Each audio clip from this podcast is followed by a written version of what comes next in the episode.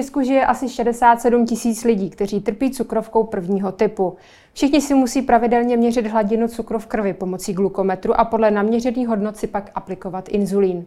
Velký zlom v léčbě cukrovky způsobil glykemický senzor, který se pacientům aplikuje na kůži. Nejen o tom bude dnešní epicentrum s Androu Ulagovou.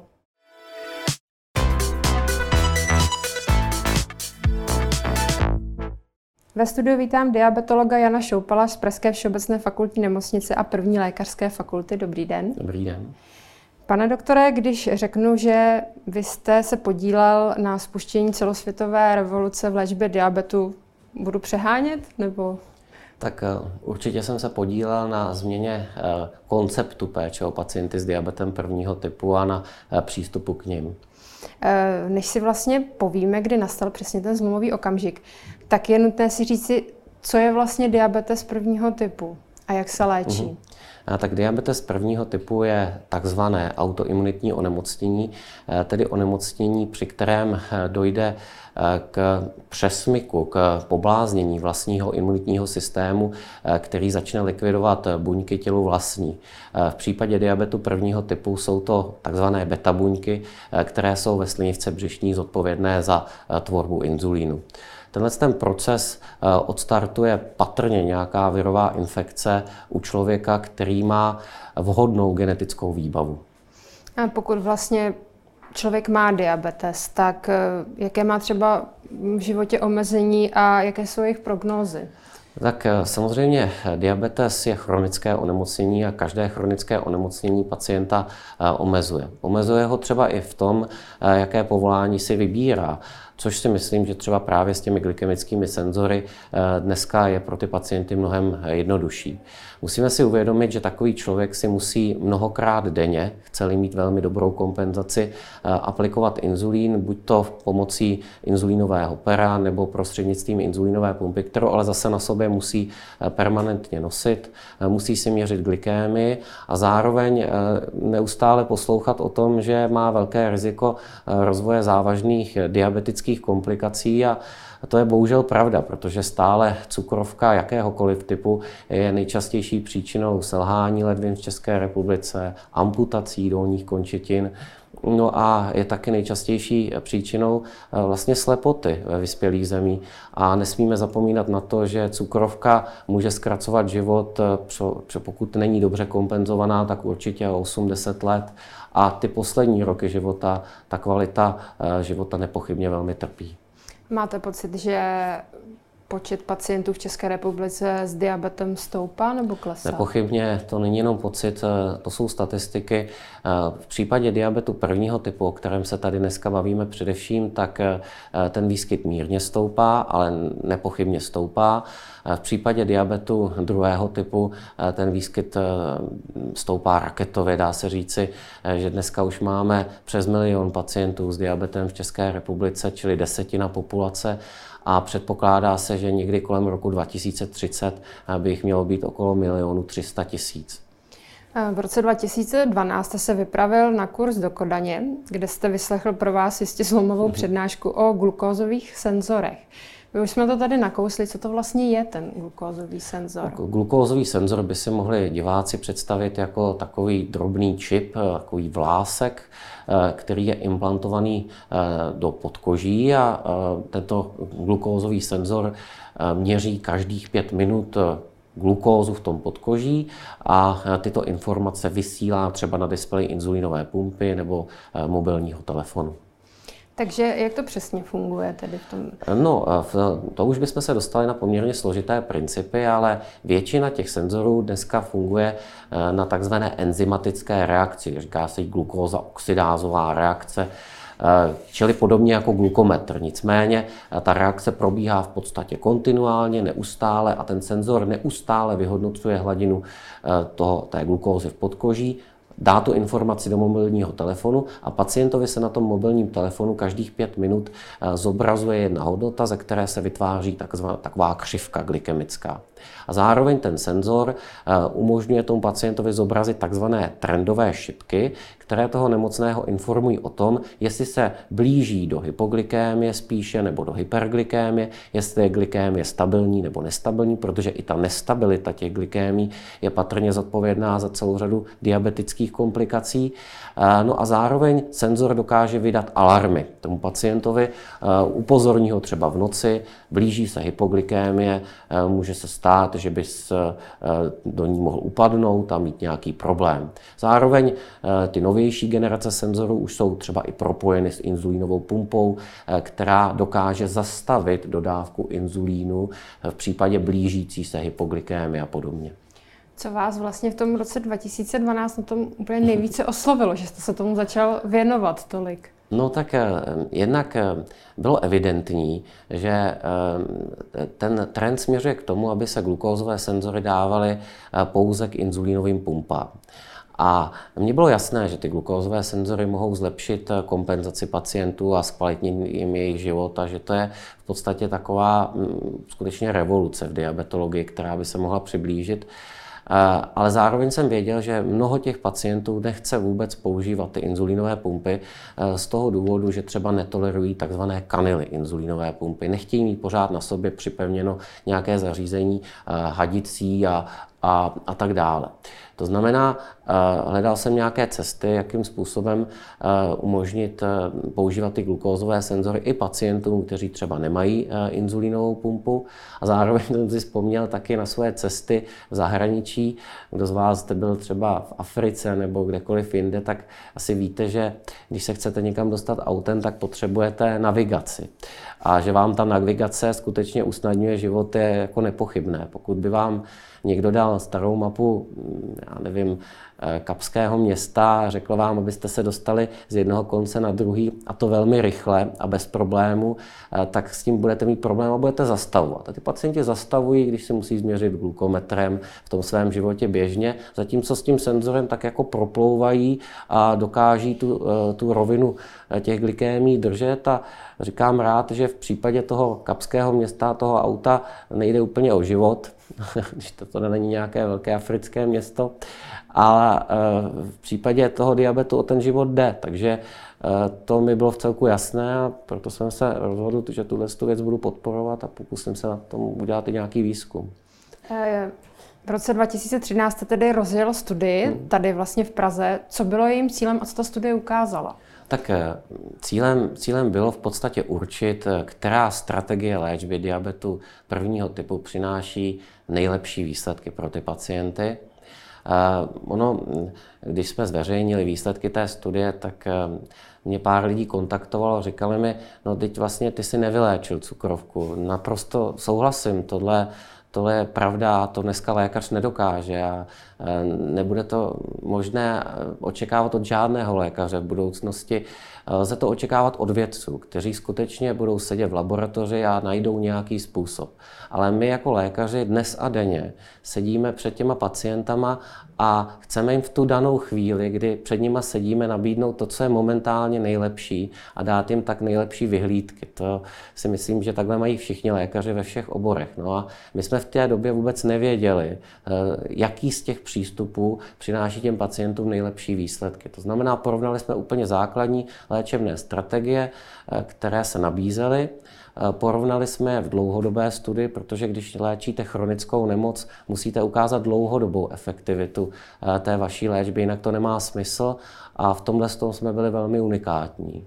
A mimo jiné teda jsme zjistili, že eh, ten eh, rozhodující článek v léčbě diabetu prvního typu není buď to inzulínová pumpa prostá, anebo inzulínové pero, ale že je to ten glukózový senzor, který eh, těm lidem vrátí třeba těch 8 let života, o které by je ta cukrovka připravila. Vy už jste to naznačil, jak konkrétně tedy zlepšují senzory zdraví pacientů. Máte nějaký konkrétní příklad z praxe? Určitě.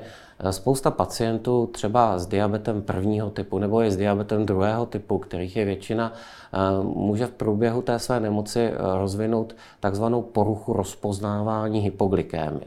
My totiž všichni máme v mozku senzor, vlastní senzor, který monitoruje tu glukózu.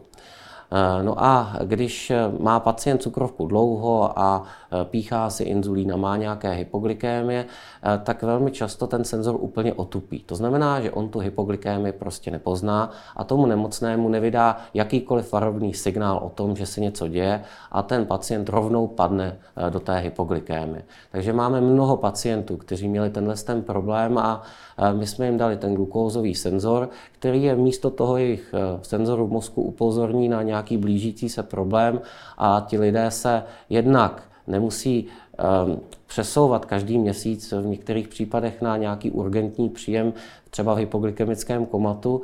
To je samozřejmě samo o sobě zcela zásadní, no ale taky se nám třeba vrací z invalidních důchodů z tohohle důvodu, takže začnou zase pracovat a No, když to postihne 50-letého člověka, který má před sebou ještě 15 let práce, tak je to určitě věc eh, důležitá. Čili ty glukózové senzory nejen, že podle mého názoru ušetří eh, tomu zdravotnickému systému na eh, diabetických komplikacích, protože ty jsou mnohonásobně nákladnější, jejich léčba, ale také ušetří tomu sociálnímu systému. Takže těch pacientů, kterých jsme takto viděli, je opravdu hodně. Jakým způsobem je senzor implantován do těla? Jak dlouho to trvá? Hmm. Tak pokud zůstaneme u těch konvenčních senzorů, které e, jsou stále, řekl bych, zlatým standardem péče o pacienty s diabetem, e, tak e, tam e, většinou existuje e, takové nastřelovací zařízení, které se pacient e, takto přilepí na tu kůži a ten senzor nastřelí. Problém je ten, že ten senzor se musí vyměňovat eh, většinou po týdnu nebo u těch novějších generací eh, po 14 dnech a také to, že velká část toho senzoru, takzvaný vysílač, zůstává stále na povrchu té kůže. A, takže to jsou ty běžné senzory. Ty asi někteří z pacientů už budou znát.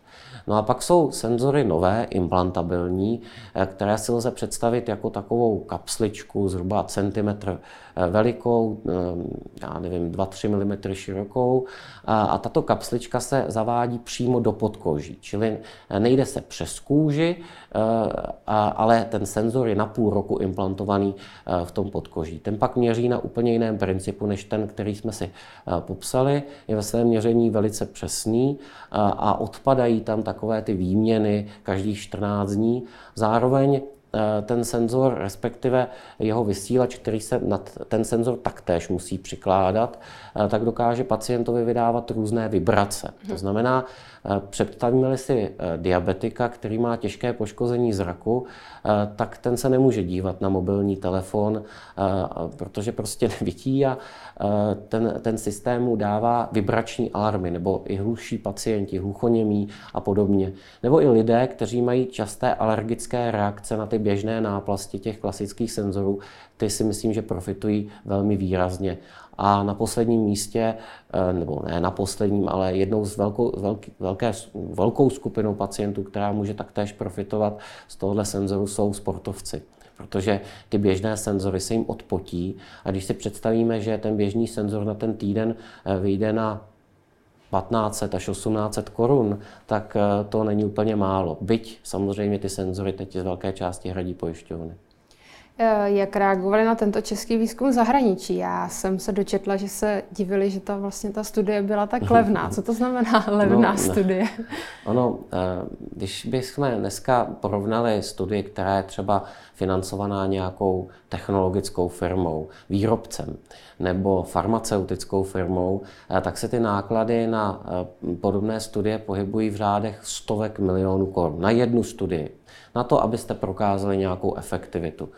Eh, no a pak je další možnost, eh, že se najde pár nadšenců, většinou v nějakých eh, fakultách nebo univerzitních nemocnicích, který do toho jdou více po hlavě, řekl bych, a ty náklady pak jsou neporovnatelně nižší, protože samozřejmě se nemusí platit Eh, spousta věcí eh, typu i, i třeba nějakých eh, pladeb těm zdravotnickým zařízením, které ty studie provádí a to samozřejmě výrazným způsobem tu klinickou studii zlevňuje. To znamená, jestliže my jsme se pohybovali v řádu, v řádu několika málo milionů, řekl bych třech milionů nebo něco podobného, třech, čtyřech milionů, tak v případě v průběhu třech let tak v případě nějaké půlroční studie, kterou by eh, financoval průmysl, tak se skutečně dostáváme na řádově stovky milionů. Vy jste říkal, že tuto léčbu hradí pojišťovny. Hmm. Pokud má pacient zájem o aplikaci těchto senzorů, hmm. tak co pro to může udělat? Tak eh, určitě by se měl zeptat svého diabetologa, který zná, jaké jsou, jaká jsou pravidla té pojišťovny eh, k tomu, aby se pacient ke glukózovému senzoru dostal.